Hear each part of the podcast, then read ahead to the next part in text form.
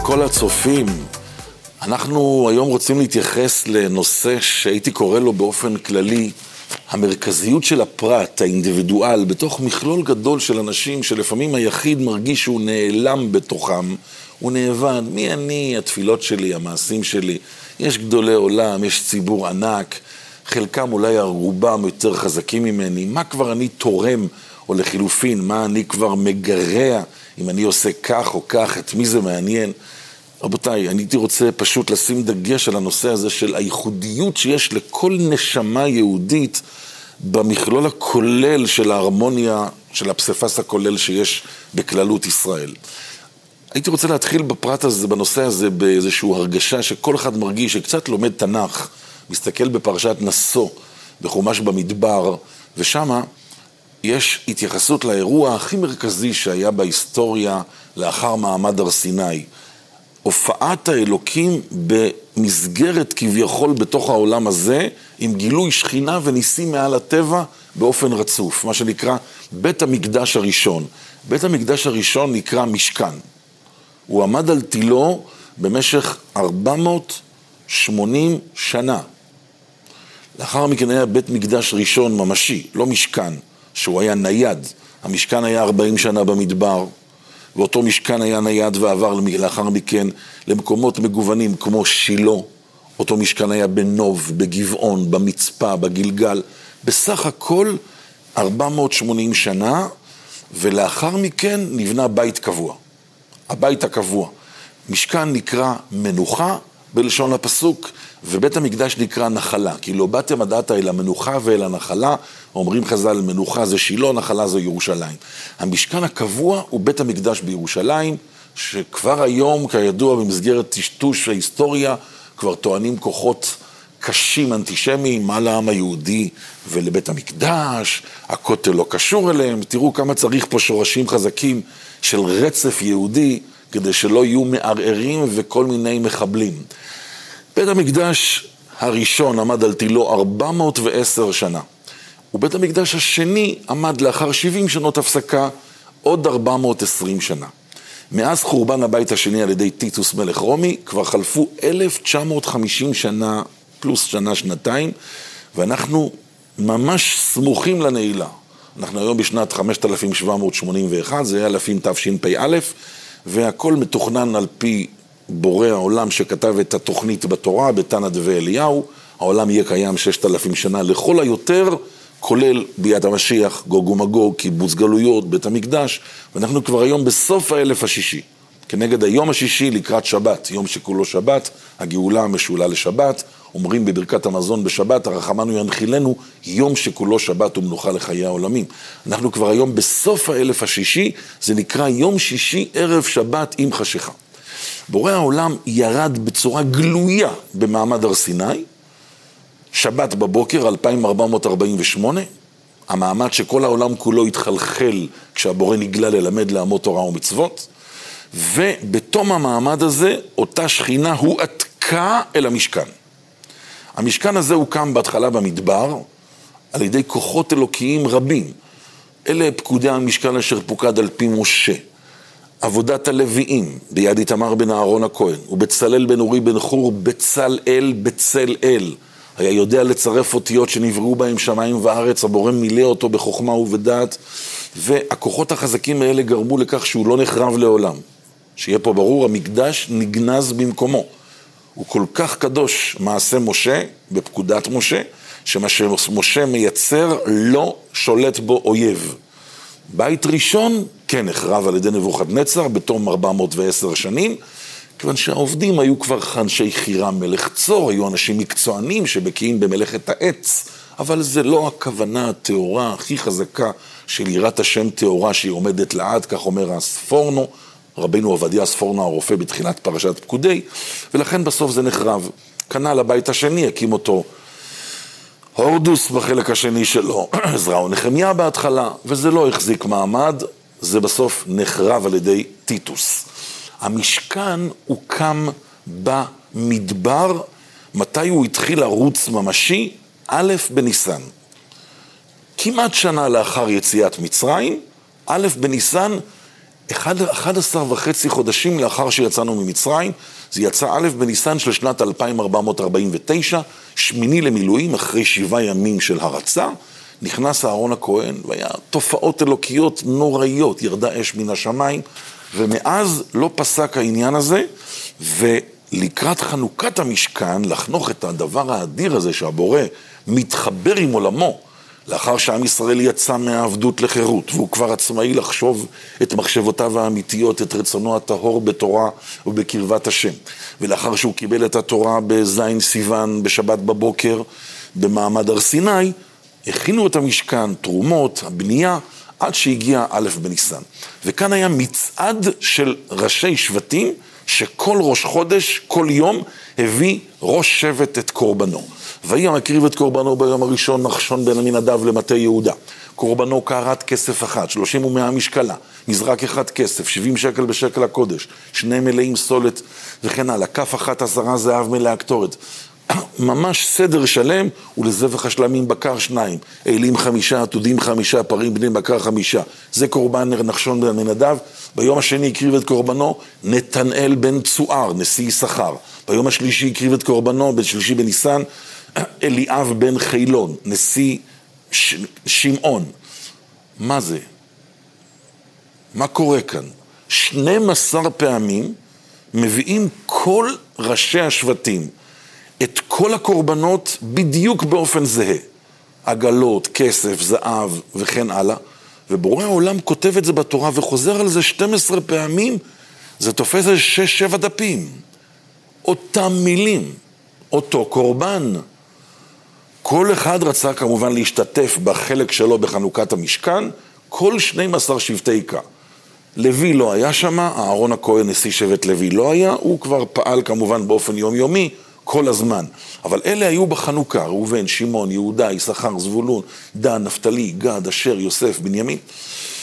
שואלים הראשונים, הרמב"ן שואל, למה צריך לחזור על זה כל כך הרבה פעמים? מספיק לכתוב שהראשון, נחשון בן עמינדב, הביא את קורבנו כך וכך, ולהוסיף, וכן הביא ביום השני נתנאל בן צוהר הנשיא יששכר, וכן הביא ביום השלישי נשיא זבולון, וכן הלאה. למה צריך לחזור? הרי התורה מקמצנת במילים. תילי תילים של הלכות נקבעים מקוצו של יוד. רבי עקיבא היה דורש תילי תילים של הלכות על קוצו של יוד. מסכת שלמה בשם יבמות נמצא, נמצאת בשלוש מילים, יבמה יבוא עליה. וכאן התורה מעריכה כל כך, שאלה שכל ילד פשוט פורץ אותה החוצה.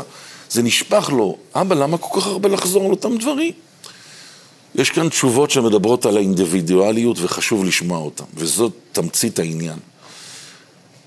התשובה הפשוטה הראשונה היא לתת כבוד לכל אחד.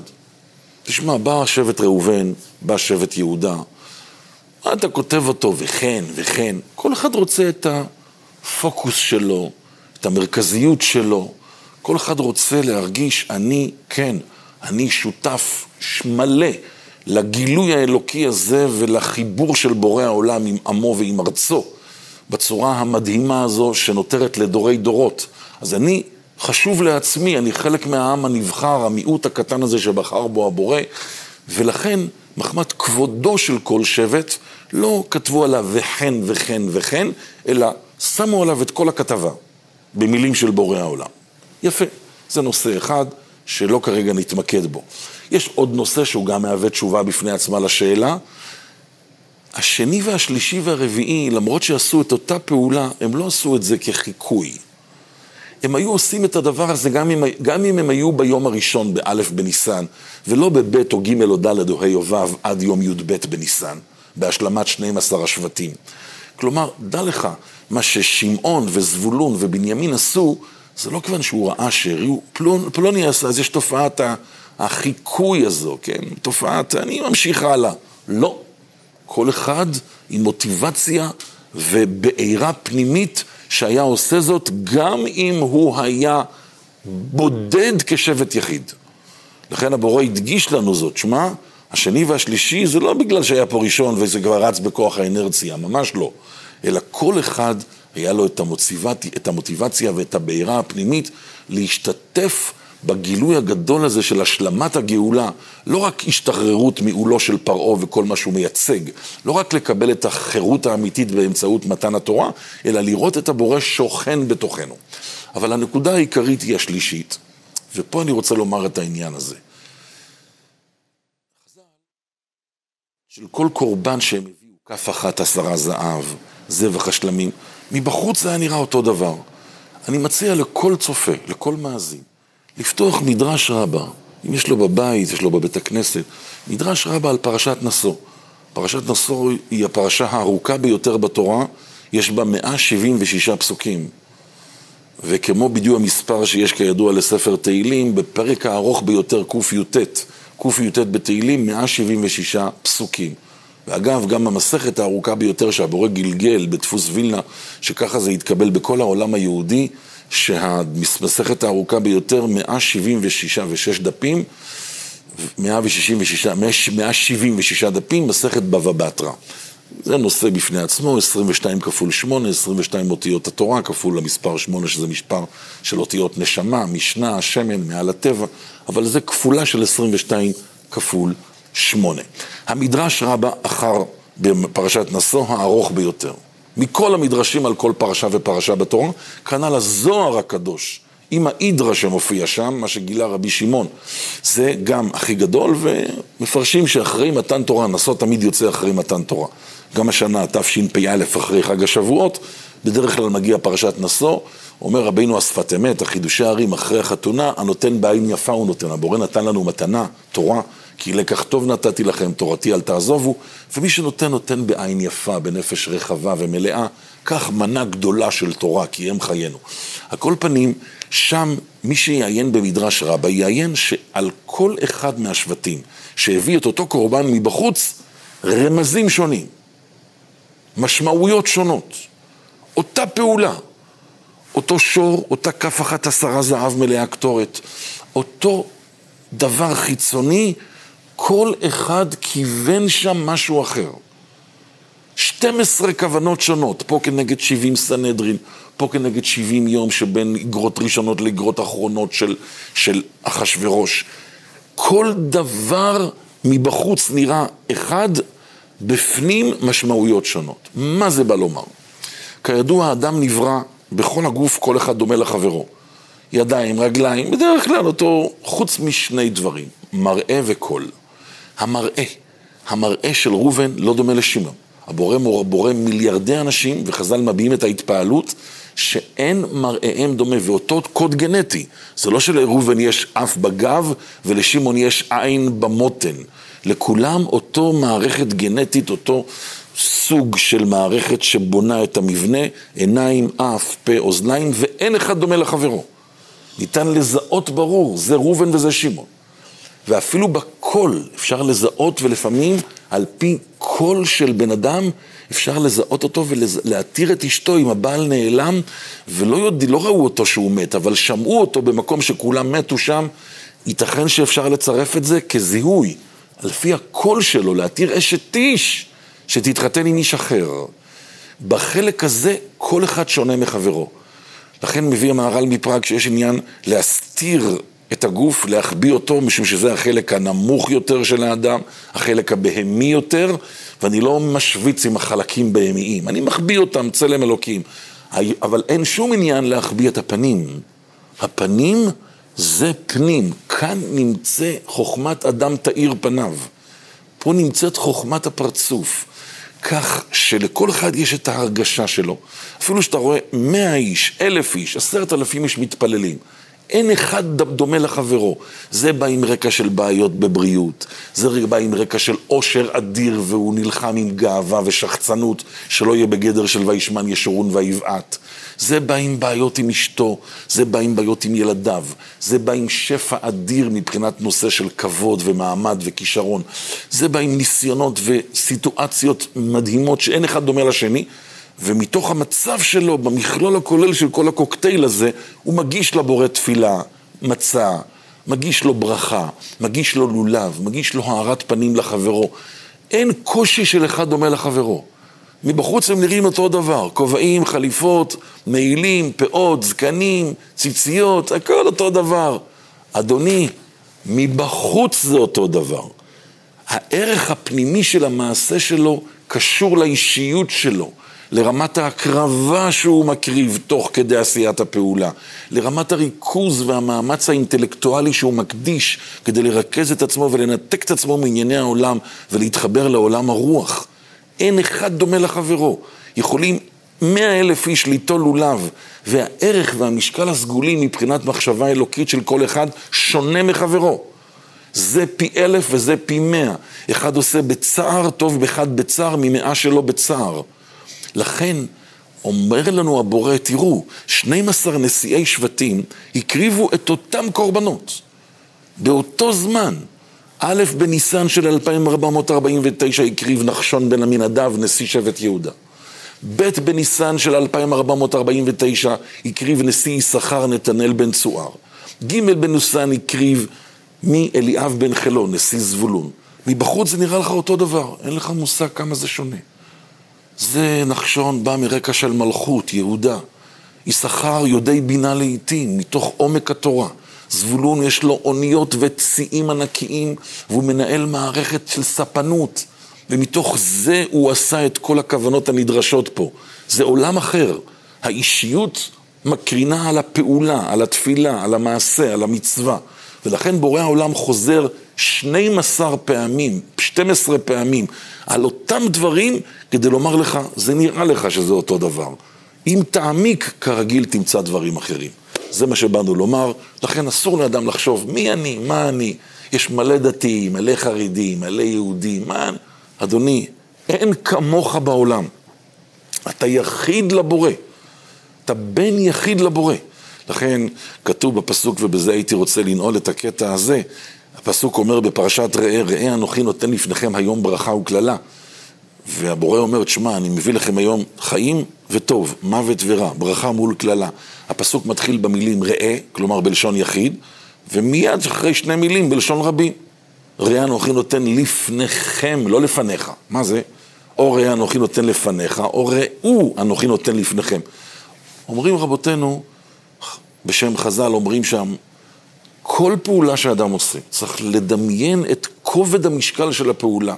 לעשות אוטוסוגסטיה ולחשוב לעצמו, תקבל מושגים קצת באיזה עוצמה אתה משפיע על כל העולמות. וזה לא נבלע שם, הכל מוקלט, הכל מוסרט, הכל מונצח.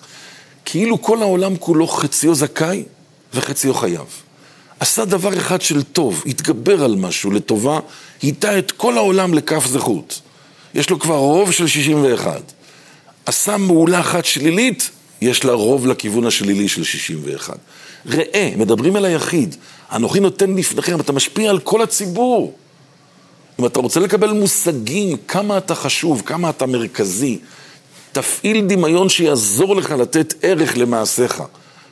תדמיין שכל העולם כולו חציו זכאי וחציו חייב, וצריך פה איזה מעשה אחד של אמן, של יש מרבה, של ויתור, של הארת פנים, כדי להטות את כל המערכת לכף זכות. הגאון מווילנה אמר שאדם צריך לחשוב לפני כל פעולה, כאילו הוא האדם היחיד בעולם, וזה הרגע האחרון שהוא חי, וזאת המצווה היחידה שקיימת בעולם. וזה קצת יקרב אותו לקבל מושג איזה משקל אדיר יש לכל מעשה שלו. לצערנו חלק מרכזי בנפילה ובדרדור של הדור זה מי אני, מה אני, מי שם לב אליי, תן לעשות מה שבא לי. הוא לא מבין איזה פצצות אטום הוא מפעיל בעולמות כשהוא עושה מעשה רע. רבי חיים מוולוז'ין כותב שאם אדם היה מקבל רשות לראות רגע, דקה בשמיים, מה קורה בעולמות, איזה פיצוצים וחורבנות כשהוא מטלטל מוקצה מזיז משהו בשבת שאסור להזיז, היה רועד מפחד וקושר את הידיים שלו כל השבת. כמו שהארי הקדוש עשה לעצמו סייגים, והוא כן ראה וידע מה קורה למעלה. אז אנא, אנחנו מאמינים בני מאמינים ושומרים על עצמנו, נותנים משקל לכל מעשה שלנו, וזה ירומם אותנו להתנהל בצורה ראויה לצלם אלוקים. תודה.